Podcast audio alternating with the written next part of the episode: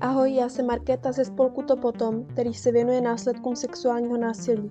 V našem podcastu zaznívají hlasy skutečných obětí sexuálního násilí.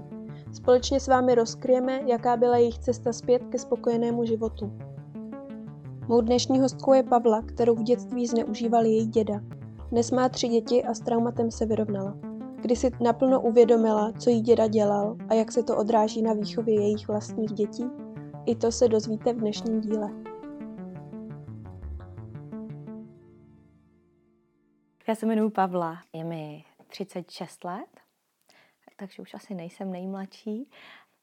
Mám uh, tři děti, tak uh, hlavně máma a zároveň učitelka na základní škole a teď teda trošku nechtěně taky vychovatelka. A vlastně poslední mám holčičku, dceru, která má dva roky. A když se mi uh, narodila ta holčička, tak mě najednou došlo, že vlastně mám strašně moc nespracovaných témat a strašně se mi to vracelo v takových úplně divných chvílích, kdy, já teda za chvilku řeknu, co se stalo, jsem si vlastně, já si spoustu věcí pamatuju, a nikdy jsem o tom nemluvila. A teď, jak se narodila ta holčička, tak já jsem si říkala, ty, ale co, co když jí někdo udělá to stejný a, a jak, jak jí mám vlastně ochránit a pořád jsem vlastně vůbec nechápala, co se stalo. A do toho vlastně přišlo období covidu, takže jsem s těma dětma pořád byla sama. A v tu dobu já jsem najednou začala cítit potřebu s někým si popovídat. A nebylo to ani kvůli tomu sexuálnímu zneužívání, který se mi teda dělo, ale eh, že jsem spíš měla pocit, že potřebuji řešit jiné věci. A já jsem se po 11 měsících čekání dostala teda na terapii. Je pravda, že jsem si vybrala psychoterapeuta a rozhodla jsem se čekat dlouho, eh, že asi kdybych hledala, tak bych našla dřív, ale chtěla jsem k někomu dobrýmu. A on to prostě, to, to bylo hnedka úplně jasný. Prostě na tom prvním sezení, jak člověk mluví o těch rodinných vztazích a co se děje, tak jako hnedka bylo jasný, že mi někdo něco udělal. No, tak jsem jako o tom nějak, potřebovala jsem o tom mluvit, tak se ptal, že vlastně jako rodinný vzorce a jestli mám vůbec nějaký uh, mužský vzor, protože táta odešel, tak kdo je vlastně můj mužský vzor a, a teď jsem prostě začala, že teda můj mužský vzor byl děda, ale že to není prostě dobrý mužský vzor, že když jsem vlastně byla malá, tak mě sexuálně zneužíval. A jeho odpověď jako na to bylo, ale a, a najednou to jako, nějak to jako začalo se, začalo se to sypat a, a co se stalo, tak uh, já myslím, že to bylo někdy mezi mýma 6 až 9 lety, když jsem byla malá, eh, tak on na mě sahal. neznásilnil mě, ale pamatuju si scénu, jak sedíme u babičky a u dědy. A vlastně u nich eh, sedíme tam, sedíme tam na gauči, babička někde byla, nevím, kde byl mladší, mladší brácha, to už se nepamatuju. A najednou mi jako sah, začal sahat mezi nohy na klitoris. Já jsem asi jsem měla kalhotky a, a ptal se, jestli se mi to líbí a sám se prostě hladil mezi nohama a, a a mě to, já jsem úplně jako, já jsem vlastně nevěděla, co mám říct, já jsem byla malá holčička a chtěla jsem se koukat na televizi, nevím, jak dlouho to trvalo, ale pamatuju si tu otázku, jestli se mi to líbí a jestli má pokračovat. A já si pamatuju, že jsem řekla, že je mi to jedno a že nevím. To si pamatuju, je mi to jedno a nevím. A pak mi řekl, že to nebudeme říkat babičce, že by babička byla smutná. Pak si ještě pamatuju, jsme měli chatu. Já nevím, kolikrát se to stalo, jo, ale já si jako v tom věku pamatuju minimálně prostě tři ty situace, kdy vím, že prostě my jsme měli na té chatě dole sklep, kde on pálil vždycky něco, nebo tam bylo rybízový víno, tam seděl a tak mě tam poslali. Já jsem tam nechtěla, ale tak běž, tak běž, že jo, tak jsem šla. Ale teda nepřekročilo tu, tu větší hranici, že já bych se ho musela dotýkat. Díky bohu. A nikdy mě teda neznásilnil jako tu malou holčičku, ale sahal na mě. A pak si teda pamatuju ještě jednu, jednu chvíli, kdy vlastně takhle mám stejně starou sestřenici. A ta byla vždycky ta krásnější, ta hubenější, ta chytřejší. A taky ji takhle posílali dolů.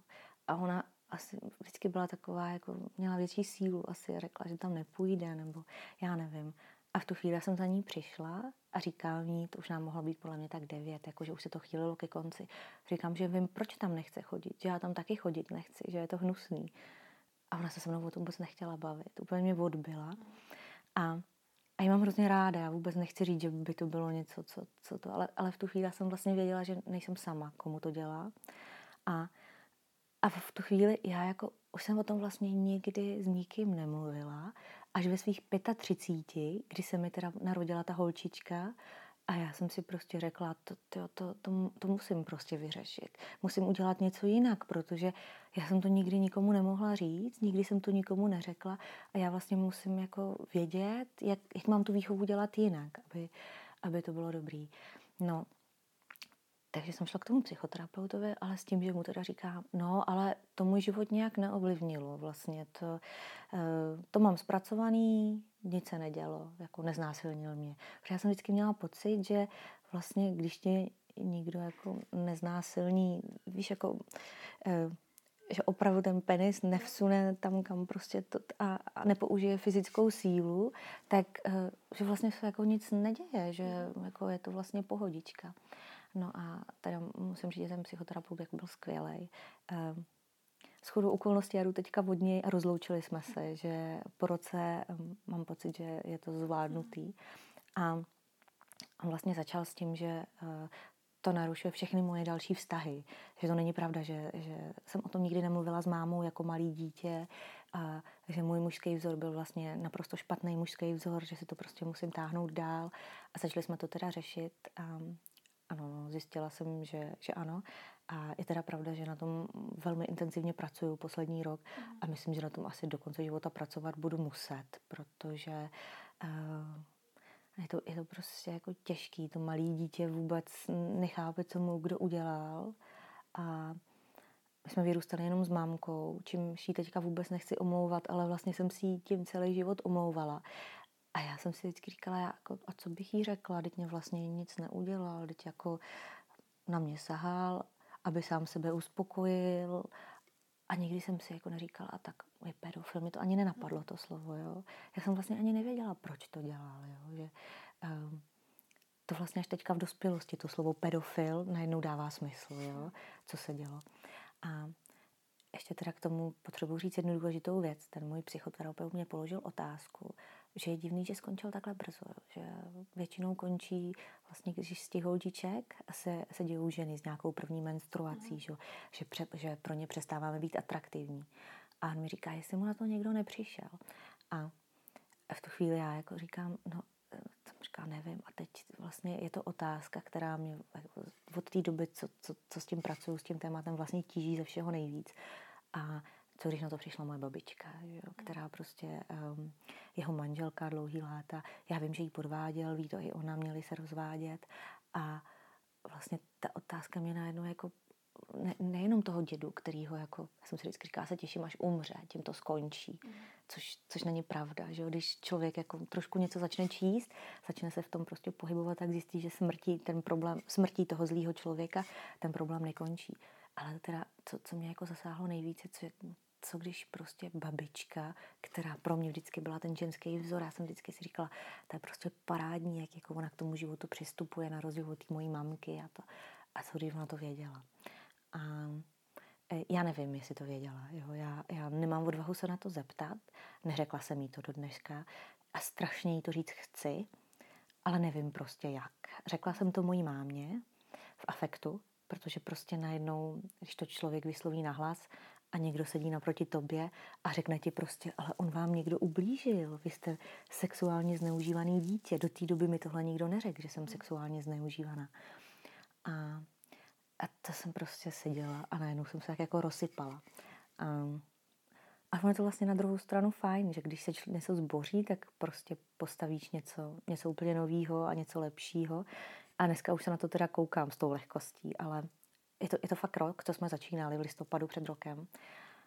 A já jsem vůbec nevěděla, jak s tím mám, jak s tím mám pracovat, protože eh, jsem najednou věděla, že potřebuji rozbořit všechny, všechny svoje hodnoty, všechny svoje vztahy. A ještě takový ty poučky jako rodina je vlastně to, co si uděláš a tam, kde se cítíš dobře, to zní hezky, ale když ti celý život někdo říká, že tvoje vlastně největší hodnota je rodina a tvoje příbuzenstvo okolo, to nejbližší. A ty tomu opravdu věříš a teď najednou ti někdo řekne, že jsi sexuálně zneužívaná svým dědou, mužským vzorem, protože táta odešel, když mi bylo 5-6 let. A ty víš, že už to nemůžeš v tom dál pokračovat. A v jednu chvíli potřebuješ říct mámě, že vlastně zklamala taky, že nenastavila um, ty vztahy pro tu malinkatou šestiletou holčičku tak, aby prostě mohla přijít a mohla říct, ty mami, on mi děda prostě sahá mezi nohy a ptá se mě, jestli se mu to líbí a u toho se taky hladí, jo. A, hmm. a říkám, a, a já jsem jako nemohla to nikomu říct, jo. Ale najednou v 35 to potřebuje říct. Um, takže já jsem jako skutečně ty vztahy rozbořila. Nevrátili se zpátky, nechybí mi, ale cítím obrovskou vinu.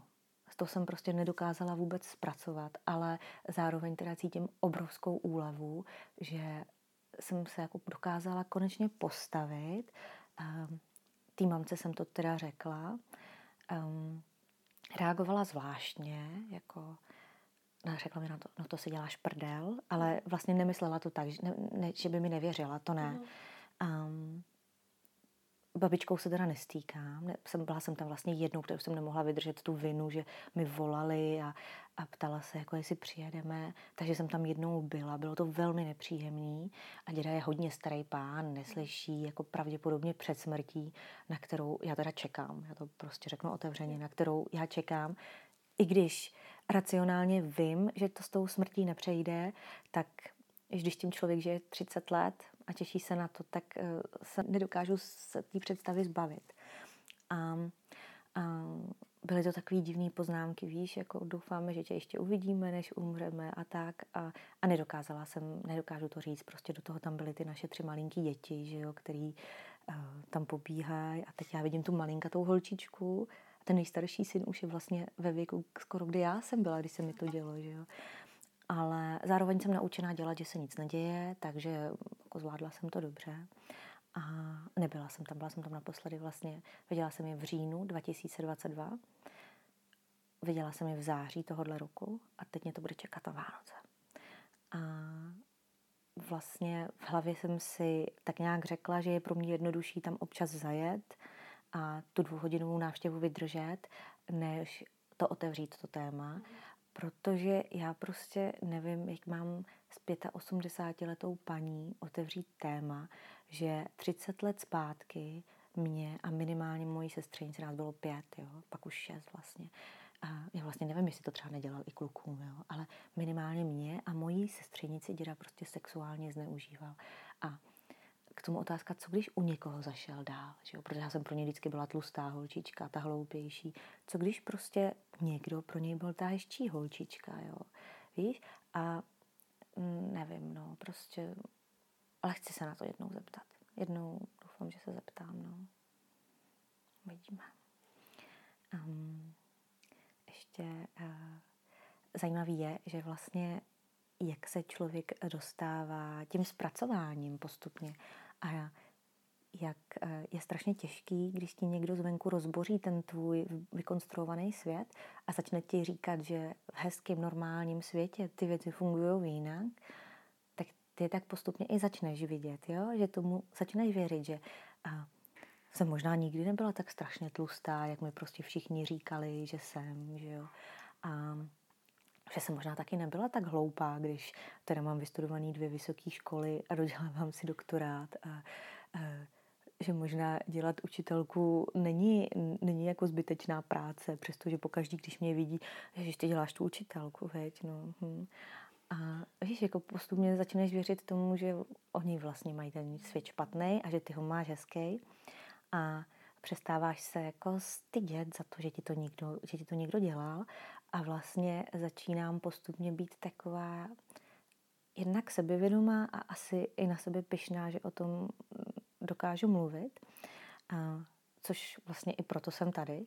To jako před rokem by to vůbec neexistovalo, jo? že uh, někam přijdu a budu někomu říkat, že mi prostě děda sahal na klitoris a ptal se mě, jestli se mi to líbí a ať to babičce neříkáme a když jsme byli sami, tak se slíkni, to nevadí, když jsi přece malá holčička, můžeš tady chodit nahá, víš, a takovéhle věci. A já jsem tak jsem vždycky nechtěla, jak mi to vadilo. Víš, a do tý, od té doby pořád, pořád se stydím být prostě nahá doma.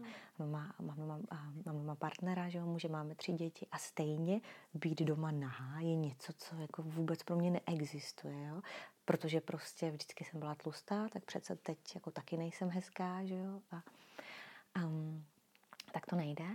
A teď uh, vlastně jsem pak se brala odvahu, řekla jsem to teda muži. Um, pro něj to teda bylo těžké ne, ne to zpracovat, ale spíš mi na to dát nějakou vhodnou odpověď, že um, do dneška je pro něj podle mě hodně těžký se o tom se mnou bavit, nebo když já to téma otevřu, tak uh, nereaguje jak, tak, jak bych očekávala, což vlastně ani nevím, co znamená, jak bych očekávala, ale um, je to pro ně těžký, to myslím vystihuje všechno. Uh, řekla jsem to svoji nejlepší kamarádce, s kterou o tom vlastně mluvím otevřeně, to je super. Um, teď mámě jsem to teda řekla, který si teda taky myslím, že jsem zhroutila celý její dosavadní svět, až na to, že na rozdíl ode mě ona dál dělá, že se nic neděje a, a dál tam jezdí, protože jsou to její rodiče, jo. A, a jako poslední jsem to teďka, viděla jsem se s tetou, ale uh, jako ze strany od mýho táty, že se jenom znali. A bavili jsme se, byli seděli jsme, je to dva týdny je to jenom, takže je to taky čerstvý. A bavili jsme se, jak jsem říkala, že prostě teďka chci jít do teda psychoterapeutického výcviku, jak mi to prostě změnilo, vlastně ta moje terapie, jak mi strašně pomohla a změnila svět k lepšímu a to. A, a se jako ptala, co, proč chodím na terapii, že to jsou, teď to jsou to malé města, tam prostě, kde já mám rodinu. Říkám, ale to není, že mám deprese, prostě měla jsem dětský trauma, který se mnou nikdo neřešil a vychovávám tři děti, chci to prostě dělat dobře, že jo. A pak jsem jí to teda řekla Načež já mám vždycky hroznou potřebu hnedka říct, že eh, ale on mě neznásilnil, jak kdybych to prostě jako potřebovala no, uvíct na pravou no. míru, že jako by neudělal nic hroznýho, ale tak vlastně udělal, že jo.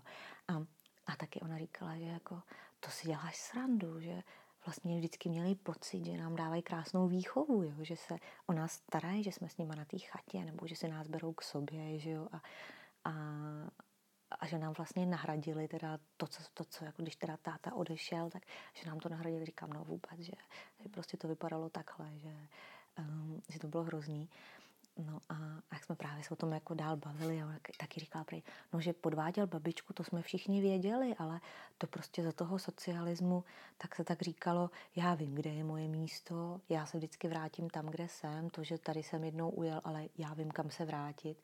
A jak říká, jako, to jsme všichni věděli, babička to nějak tiše snášela, ale že by vám dělal tohle, to nás ani nenapadlo, že, jo? že to prostě vždycky jenom jako všichni koukali, co, co nám vlastně mohl udělat. Jo? No. Děkuji moc za to, že jsi to takhle i ze široka vlastně popsala, jako, jak se s tím postupně vyrovnáváš, vyrovnala. Jsem ráda, že ti ta terapie pomohla. A já doufám, že když si to někdo poslechne, koho se to vůbec netýká, a že si třeba řekne, že, že vlastně um, jako já, víš, když to vlastně není, o nic nešlo, jo, ale ono prostě jde. Jakmile ti někdo v tom, v tom tvém prostě um, intimním životě něco takhle naruší výrazně, tak prostě vždycky jde, že jo. A, a to je skvělý, že já čtu na Instagramu a, ty příběhy. A to je prostě, jak já mám takový velmi zažitý, špatně zažitý vzorec, že si říkám vždycky, a to byla 15-letá holka, 17-letý kluk, chlastali, no tak taky něco udělal. A pak to hnedka přepnu a říkám si, ale ona to nechtěla. On na ní vůbec neměl co sahat. Teď prostě to, to není správný, jo. Ale ten můj zažitý vzorec je strašný, jo. A díky bohu, že už to vím, jo, že s tím dokážu pracovat a že to hnedka přepnu, ale stejně je to těžký, že ta první myšlenka, která mě prostě napadne, je, ale on mě neznásilnil, nebo tak chlastali, tak prostě tak co, jo. A je to, je to ta moje první špatná myšlenka, která díky bohu se hnedka otočí, jo. Že už vím, že se to nesmí. A Ježíš, já doufám, že to neskazím s mýma dětma. Já si myslím, že když potom zvládáš takovýmhle způsobem přemýšlet a uvědomuješ si třeba i kde děláš ty chyby, to je taky důležitý, že jo? Jo, já, já doufám, a protože Víš, ono, že se to stane, je strašný, ale mnohem horší je, že pak ty dětičky nemají za kým přijít. Jo. A já když si prostě vezmu, že jsem byla tak strašně malá a, a já mám potom úplně takový nějaký selektivní výpadek na období puberty, a, že já si vlastně v takových těch kritických holčičích vět, letech, třeba jako 11 až 14, 11 až 13, vůbec vlastně nepamatuju pobyt mě s mýma prarodičema. Načí jsme samozřejmě řešili, jestli jsem to nevytěsnila schválně. ale vlastně jednoduchá otázka byla, že jestli při prvním sexuálním styku že jo, ehm, jsem krvácela, což ano, tak vlastně tím jsme vyloučili tu možnost, že by mě skutečně mohl třeba v pozdější, pozdější, pozdějším věku znásilnit. A já nevím, já prostě si myslím, že mi to plně došlo a že jsem tam prostě ani nechtěla asi už s nima být sama, že eh, je to věk, kdy už si uvědomíš, co ti dělal. V těch šesti letech vůbec netušíš prostě děda, který ho máš ráda, že zastupuje ti otce, ti to něco takového udělá, tak eh, no, strašný. Víš, ale co je horší, jo? Pak ještě ta máma, která má vlastně tu výchovu takovou, že se bojíš tam přijít a otevřeně něco říct, jo. A vlastně už ti dneska dovolí mi kritizovat. To bych, to bych prostě před rokem vůbec nedovolila, jo. Jako vlastně mám narušený vztah i s ní, i když, jsem, i když kvůli těm mým třem dětem na tom pracujeme a, a děti ji zbožňují, takže já eh, se nemůžu prostě distancovat úplně, ale ten, ten vztah je prostě narušený, protože mi prostě došlo, že kdyby, kdyby se to stalo mně a ta holčička moje nepřišla, já bych si to prostě strašně dávala za vinu. Strašně moc. Protože víš, jak to je, že jo? Trauma není to, co se ti stane. Trauma je to, že to prostě nedostatečně zpracuješ a to, co si z toho prostě neseš do toho svého dalšího života. A to je přesně ono. No. A s mámou jste o tom už nemluvili nikdy? Ano, to byla velmi silná výměna názorů, velmi silná. Moje máma jako vlastně nás vychovávala, vychovávala s mladším bráchou, takže um, ona byla jako taká ta rázná, že se potřebovala o všechno ostarat, všechno všech postarat, všechno ona sama zvládne. A vlastně potřebovala se cítit důležitá a, a nesli si to i do té um, naší dospělosti, kde my jsme se vlastně kdykoliv báli cokoliv jí říct, že jsme nesměli mít svůj názor, báli jsme se jí, protože vždycky vyjela, vynadala nám. Do toho se přidal alkoholismus a deprese. Já vlastně nevím, co bylo dřív, jestli deprese, pak alkohol, nebo alkohol, pak deprese, ale pak už je to, že začal, začarovaný kruh, pak prostě čím víc piješ, tím větší máš deprese, máš deprese, piješ a, a roste to. Takže vlastně tam oni se dostali a ve mně to pak jako buchlo celý, eh, vlastně shoduje se k jednomu časovému um, pointu, k jednomu časovému um, momentu, bodu, uh, se vlastně pojí ten začátek mít psychoterapie, psychoterapie a když jsem to teda o tom začala mluvit a zároveň to rozvázání vztahu, nejen s ní, ale teda i s mým bráchou. Mm. Já jsem teda potřebovala i tohle začít řešit, protože jemu se narodil syn a začal jít úplně v tom stejném prostě víš, jako ten děda, no logicky, že jo, on ho vychovával, on v tom vyrostl a asi to pro něj bylo ještě těžší, že jo, hmm. jako mužský vzor, tak napodoboval ten mužský vzor, který mu prostě byl jediný.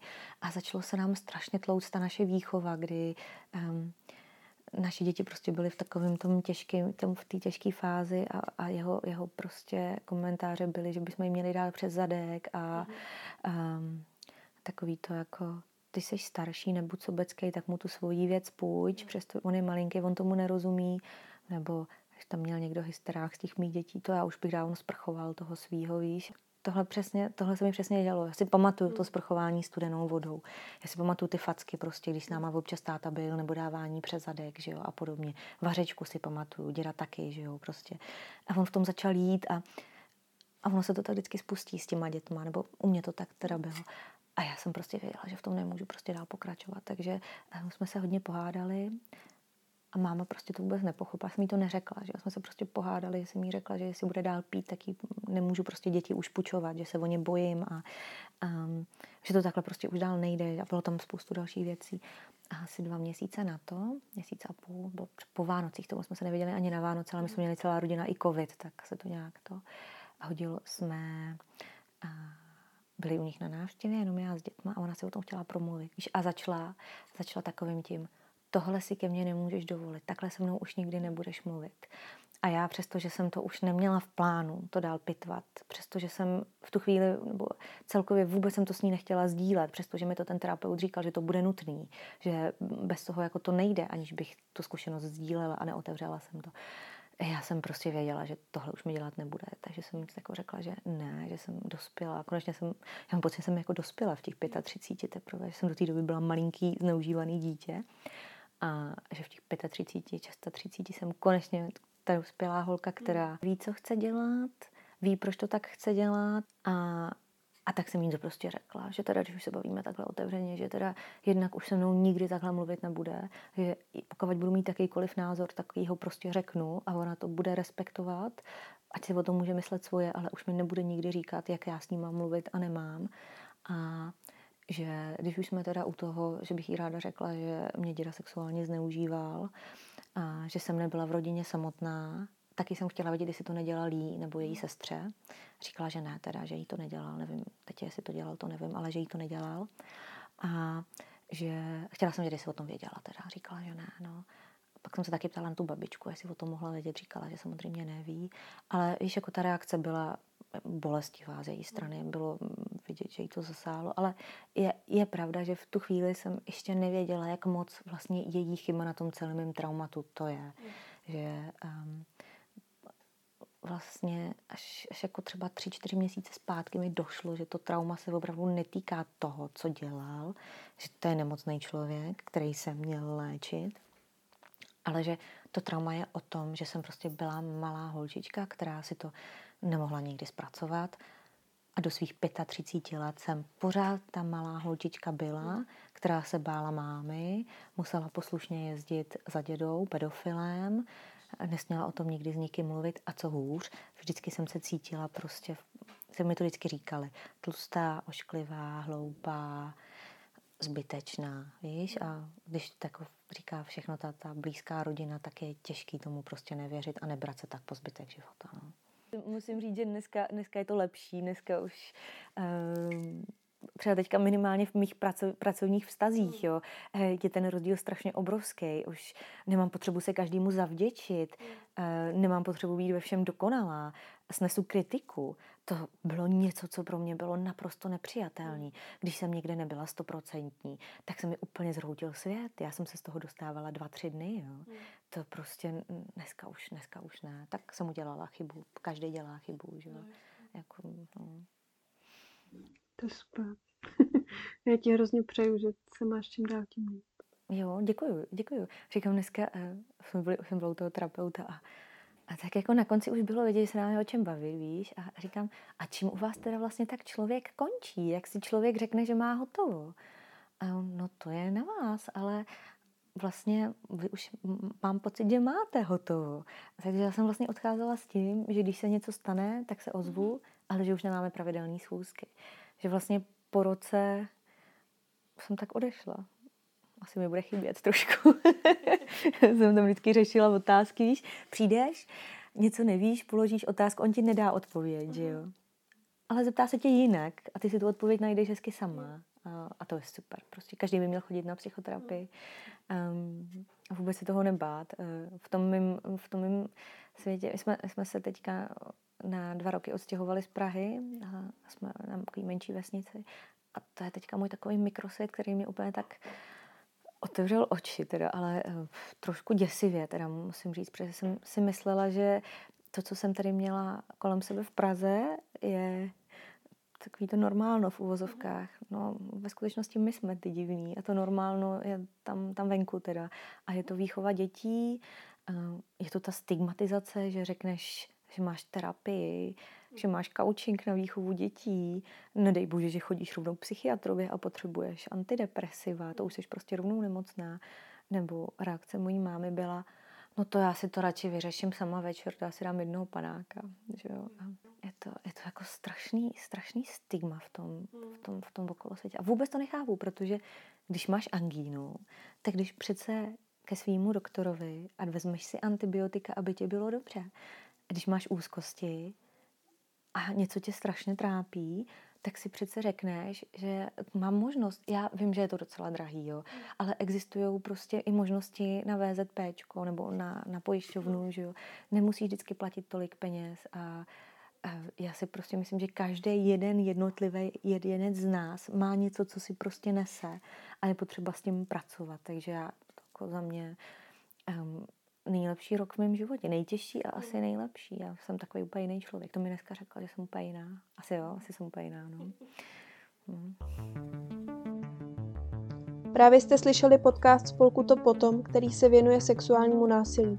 Naši další činnost můžete sledovat na našich Instagramových, Facebookových a webových stránkách. Pokud byste nás chtěli podpořit, můžete tak udělat zakoupením našich samolepek nebo příspěvkem na náš transparentní účet. Veškeré informace najdete na webových stránkách www.topotom.cz v sekci Podpořte nás. Děkujeme.